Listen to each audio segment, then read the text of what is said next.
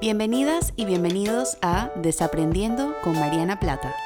Este es tu espacio para cuestionar, desaprender y crecer.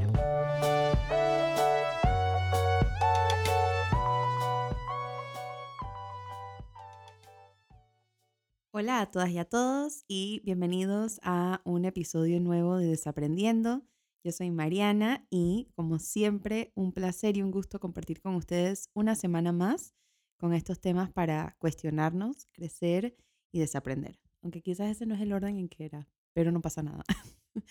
en el episodio de hoy em, es un episodio muy especial porque es el primer episodio que hago a sugerencia de eh, algún oyente. Entonces, un poco lo comparto para volver a recordarles que si tienen algún tema que les gustaría que hable, siempre me lo pueden hacer llegar. Y este me pareció súper bueno. Em, y conversándolo con mi productor, estuvimos de acuerdo para hacerlo el día de hoy, que es cómo empezar a ver el vaso un poco más lleno. Y escogí estas palabras. Ustedes saben que siempre trato de, de ser muy cuidadosa de cómo las, las palabras que utilizo y cómo las uso por, por un propósito. No quise poner de título cómo empezar a ver el vaso medio lleno ni cómo empezar a ver el vaso más lleno, porque para mí es suficiente con que después de este episodio pueda despertar en ustedes ese desaprendizaje de verlo un poquito más lleno. Eh, la métrica de éxito no es una cantidad específica, no es voy a empezar a ver todo con el vaso más lleno, ni ver todas las veces, eh, todas las situaciones que me pasan con esta perspectiva, pero con el, con el hecho de que puedan empezar a verlo con una nueva, eh, con un nuevo lente quizás un poquito más optimista, para mí es más que suficiente. Así que ese fue el, el, tema que me sugirieron y me pareció fabuloso, así que me encantaría empezar un poquito el episodio contándoles un poco de mi experiencia con este concepto del vaso medio lleno, el vaso más lleno. Yo tiendo a ser una persona que activamente trato de buscar mucha esperanza y trato de buscar las partes positivas de las cosas. Quizás se habrán dado cuenta si han estado conmigo desde el inicio o me han escuchado desde hace un rato o han estado pendientes en mi, en mi Instagram o los artículos que he escrito también. Trato de lo que hablo y, cuando abro estos espacios de salud mental, incluir, incluir perdón, un poquito de, de optimismo y esperanza porque creo que hace falta eso mucho en el mundo. Entonces, muchas veces en mis conversaciones con otras personas he identificado esta perspectiva un poco pesimista, un poco esta dificultad para practicar esta esperanza, practicar este optimismo y me quedo muy, muy curiosa, como qué está pasando que a otras personas de repente les cuesta un poco más ver un ángulo diferente, un ángulo un poco más autocompasivo, un ángulo un poco más sano. Y muchas veces, y esto es totalmente vulnerabilidad al 100% con ustedes ahorita mismo, termino un poco, eh, no sé si la palabra es molesta, pero quizás un poco como frustrada con otras personas que tienden a tener este punto de vista pesimista. Entonces, he estado pensándolo mucho, no trato de ser muy cuidadosa de que tampoco el optimismo se vuelva un extremo de cancelar el, todas las partes difíciles de la vida, porque creo que ese no es el propósito y voy a hablar un poquito de eso hacia el final del episodio. Pero me pareció súper interesante este tema, particularmente por eso, porque creo que en general nos cuesta como seres humanos incluir la esperanza en, nuestras vidas y a modo personal, yo sé que yo no toda la vida he sido así y es algo que conscientemente trato de hacer y mientras más lo hago y más lo pongo en práctica, más fácil se me hace incluirlo en la vida. Así que un poco el, el objetivo mío, totalmente egoísta y personal de este episodio, es despertar en ustedes esta curiosidad, esta, esta forma distinta de ver las cosas para que poco a poco lo puedan empezar a poner en práctica y que sea como un músculo, que mientras más lo ejercitan, más fácil se hace de, llevar o de manejar. Y como siempre, empecemos un poquito con lo que significa ver el vaso un poco más lleno. Estoy segura que han escuchado la frase, eh, si, si son personas que son del vaso medio lleno son del vaso medio vacío, para referirse a el grado de optimismo o pesimismo con la cual afrontamos las situaciones de la vida. Yo no soy muy fan de decir soy una persona vaso medio lleno o soy una persona vaso medio vacío porque creo que es una forma muy limitante de ver esta, esta habilidad. Si decimos soy una persona, entonces estamos dejando muy poco espacio para el aprendizaje y el desaprendizaje. Yo prefiero decir yo tiendo a ver el vaso medio lleno o yo tiendo a ver el vaso medio vacío en el sentido de yo tiendo a aproximarme a las situaciones de la vida con un poco más de optimismo o yo tiendo a aproximarme a las, a las situaciones de la vida con un poco más de pesimismo. Y con esta primera parte quiero despertar en ustedes esta pregunta de autorreflexión para que la tengan en mente y vayamos un poco construyendo lo que voy a hablar en el episodio en base a su experiencia personal. Si ustedes tienen una tendencia al pesimismo, que es a lo que nos vamos a enfocar un poco hoy, porque no podemos hablar del optimismo si no hablamos del pesimismo primero, no es malo. Eso es lo primero que quiero dejar como súper claro. Ustedes saben tampoco, que tampoco soy muy fan de la palabra bueno o malo, pero a veces la gente se siente muy avergonzada y, y carga con mucha frustración de tener esta tendencia o esta predisposición al pesimismo. Yo no creo que sea algo malo, no creo que sea algo incorrecto. Lo que sí creo es que, como todo en la vida, es algo que podemos mejorar y es algo en lo que podemos trabajar. Y el primer paso para hacerlo es aprender a admitirlo. Yo he conocido a muchas personas en mi vida que tienen tendencia al pesimismo y que tienen tendencia al optimismo.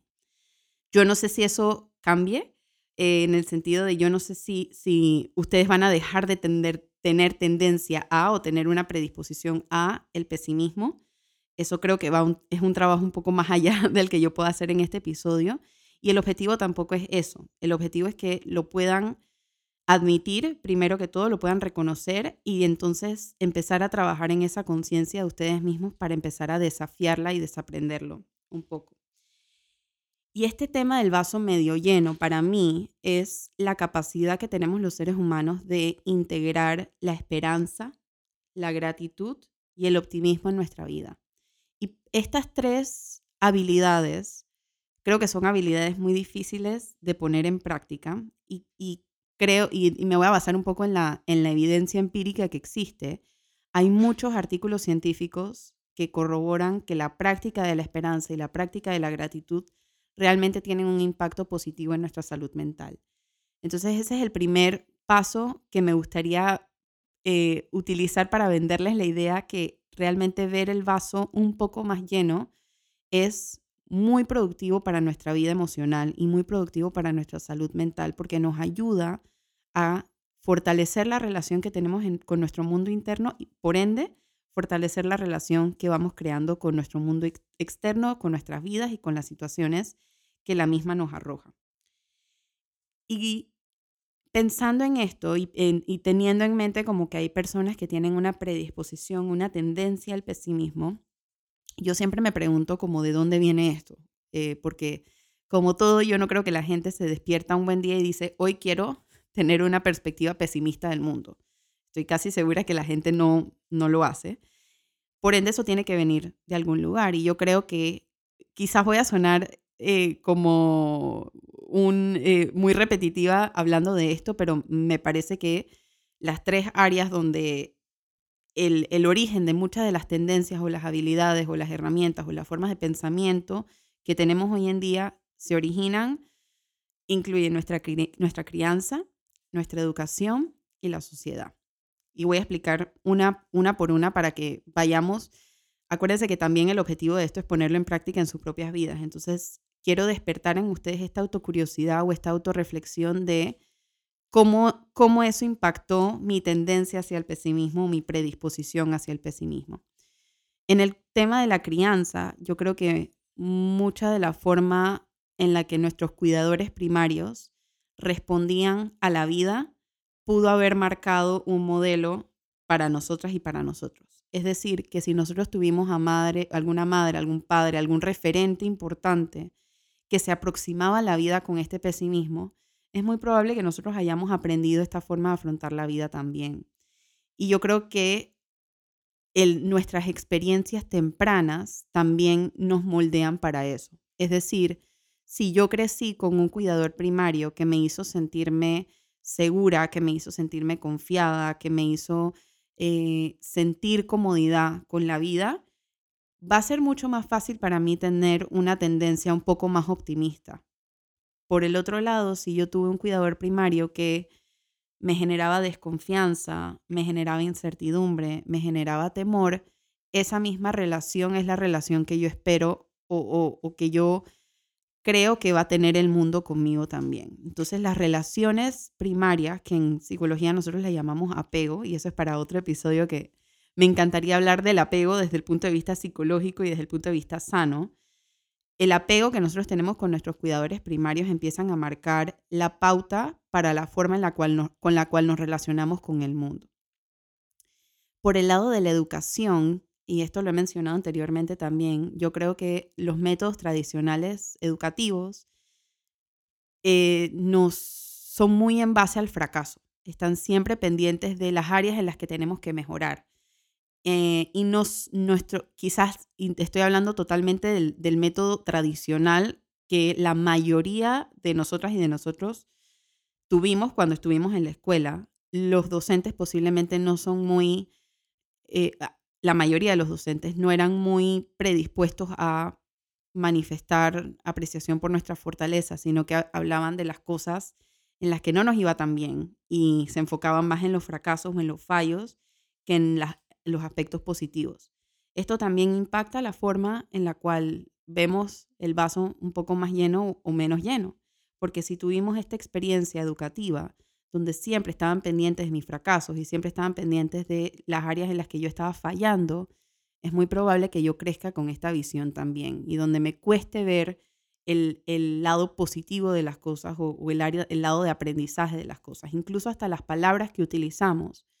Yo y esto lo voy a decir también a modo muy personal, yo tuve la oportunidad de trabajar como especialista en apoyo académico en un colegio y trabajaba con niños con dificultades de aprendizaje. Y una de las cosas que yo me esforzaba para, para empezar a ayudar a mis estudiantes a ver el vaso un poco más lleno es a dejar de enfocarnos en las debilidades como debilidades. Y esa es una palabra que yo trato de no usar en mi vocabulario. En vez de debilidades, hablar de áreas de crecimiento porque creo que es un término mucho más compasivo, pero la realidad es que nuestro sistema educativo trabaja con esta palabra. Y en el lado de la sociedad, yo creo que las noticias también son noticias cargadas con mucho, muchas situaciones de vaso medio vacío. Si abrimos un periódico, son contadas las noticias y estoy segura que no me he puesto a analizarlo. Si alguien quiere hacer la prueba, lo, lo invito a que lo haga y me lo comparta después abrir un periódico, contar todas las noticias y estoy casi segura que la mayoría de las noticias que aparecen ahí son noticias problemáticas y son noticias que eh, ocasionan que veamos el mundo con esa perspectiva de vaso medio vacío. Cuando hablo de estas cosas lo hablo para entender y un poco quitarnos ese, esa carga o esa responsabilidad de que nosotros decidimos cómo empezamos a ver el vaso. Yo creo que en la mayoría de nuestra, de nuestra experiencia, la, la forma en la que la crianza, la educación y la sociedad ha entrado en juego predisponen que tengamos una visión más de vaso medio lleno o más de vaso medio vacío. Pero así como lo podemos aprender o lo aprendimos, también lo podemos desaprender. Va a tomar tiempo, pero se puede lograr. Y pensando en esto y pensando como que, bueno, si ya sabemos un poco cómo empieza esta visión del mundo, por qué tendemos a ver el vaso más vacío o por qué nos cuesta más ver el vaso más lleno, me puse a pensar como qué es lo, qué es lo que pasa en nuestra adultez que mantiene esa perspectiva. Y yo creo que también eh, la forma en la, que, en la que se manejan las noticias hoy en día y las redes sociales entran, en, entran tienen un rol muy importante en mantener esta perspectiva. Pero yo creo que también una emoción que podría estar debajo de todo esto, que la gente no la analiza mucho, es el temor.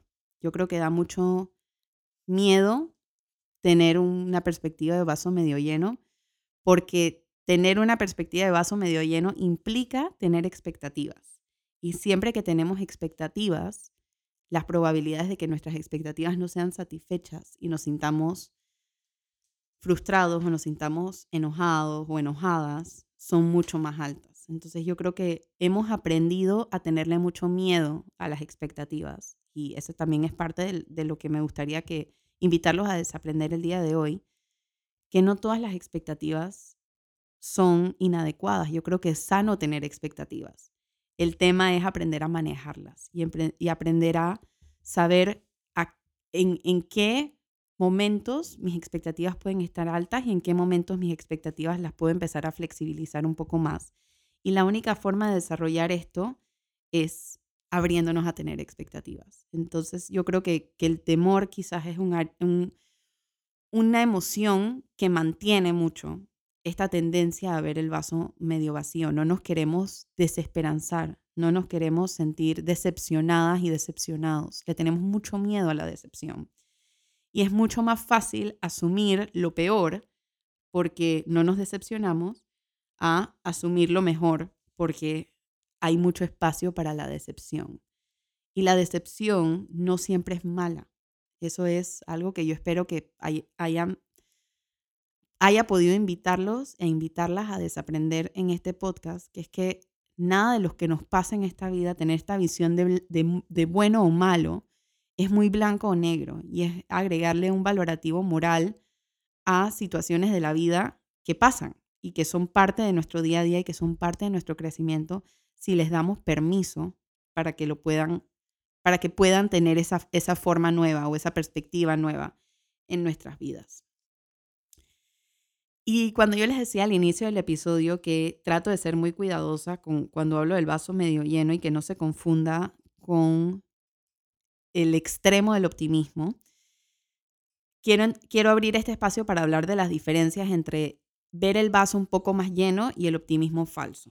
Pero para hablar de eso tengo que definir qué es el optimismo falso. El optimismo falso es un término que yo leí hace, hace ya varios meses en, en, en Instagram por parte de una terapeuta que yo sigo que hablaba sobre cómo hay muchas cuentas de diferentes personas, no solamente de profesionales de salud mental, que hablan acerca de solamente vibras positivas, solamente energía positiva. Aquí solamente hay que pensar cosas buenas, cosas buenas, entre comillas, o cosas felices. Ah, la felicidad al 100%, no te pongas triste, sé feliz. Eh, la frase famosa de Bob Marley, don't worry, be happy, no te preocupes, sé feliz. Y todas estas formas, por más de que podrían nacer de un lugar muy lindo y de un lugar de mucha esperanza, a veces pueden ocasionar eh, mucha frustración porque la vida no es solamente felicidad y, las situaciones que nos ocurren no son solamente felicidad. Y no a todo le vamos a poder ver el vaso un poco más lleno.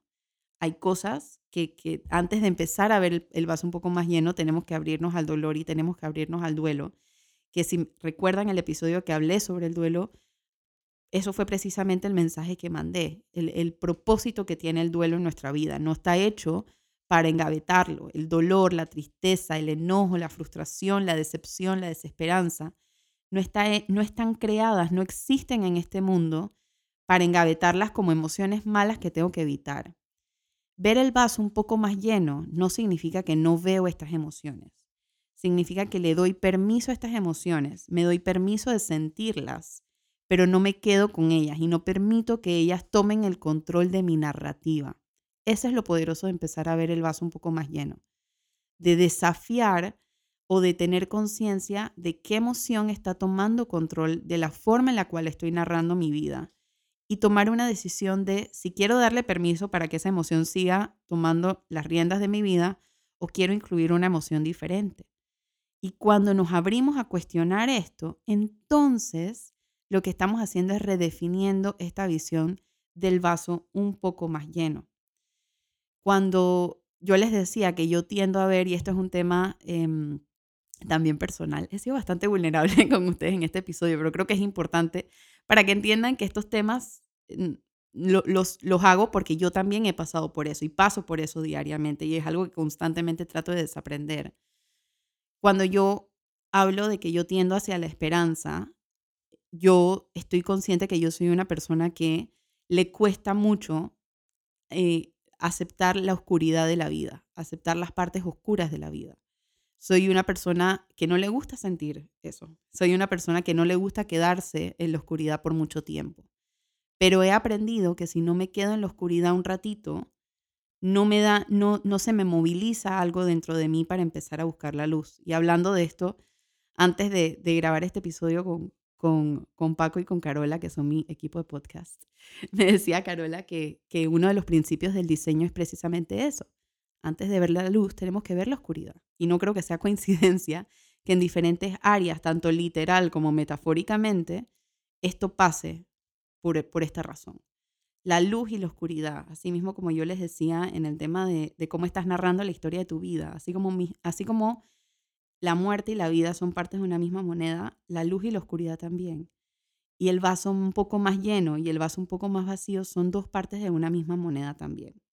Entonces, esto se los estoy diciendo para que en vez de evitar el pesimismo o decir, ya de ahora en adelante voy a ser una persona optimista y no voy a dejar que el pesimismo tome control de mi vida. No, yo creo que las personas que, tienden al pesimismo son personas que posiblemente se sienten más cómodas con la oscuridad pero creo que también es peligroso quedarse ahí mucho tiempo y es el propósito de este episodio. Asimismo, como es peligroso solamente ver la luz por mucho tiempo, porque la oscuridad también tiene su propósito, mi, mi propuesta o mi esperanza con este episodio es que puedan incluir la luz dentro de sus vidas. Y la única forma de hacerlo es ponerlo en práctica. Que ustedes ya me conocen y saben que yo no voy a terminar este episodio sin decirles cómo empezar a hacer eso un poco más. Yo creo que una forma de empezar a ver el vaso un poquito más lleno es hacernos preguntas. Cuando nos damos cuenta, el primer paso es identificar si tenemos o no tendencia hacia el pesimismo. Y la segunda parte es, ok, ya que identifiqué que yo tiendo a tener una perspectiva pesimista de, de la vida, empezar a ser muy conscientes de detectar cuándo sale mi pesimismo.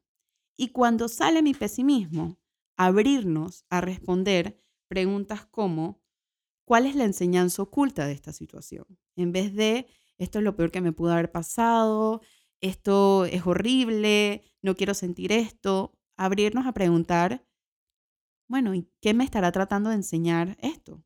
¿Qué, qué, qué aprendizaje oculto tendrá esta situación en mi vida?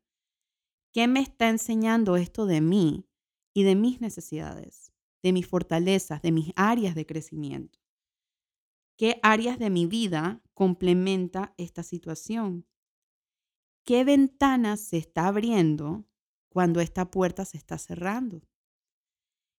Y no podemos hacernos todas estas preguntas sin incluir, yo creo que un músculo importantísimo con todos los temas de desaprendizaje, que es la paciencia. Recuerden que el objetivo de esto no es cambiarle su predisposición al pesimismo. Yo creo que sería irreal e injusto de mi parte asumir esa responsabilidad y decirles que eso es lo que ustedes tienen que lograr. Pero tampoco creo que es sano y tampoco me parece que, es funcional.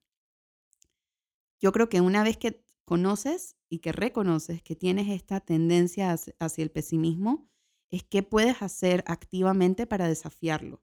Y la paciencia es por esto mismo, porque acuérdense que todo desaprendizaje, todo todo desafío de un sistema operativo, de un sistema de creencias, toma tiempo. No ocurre de la noche a la mañana.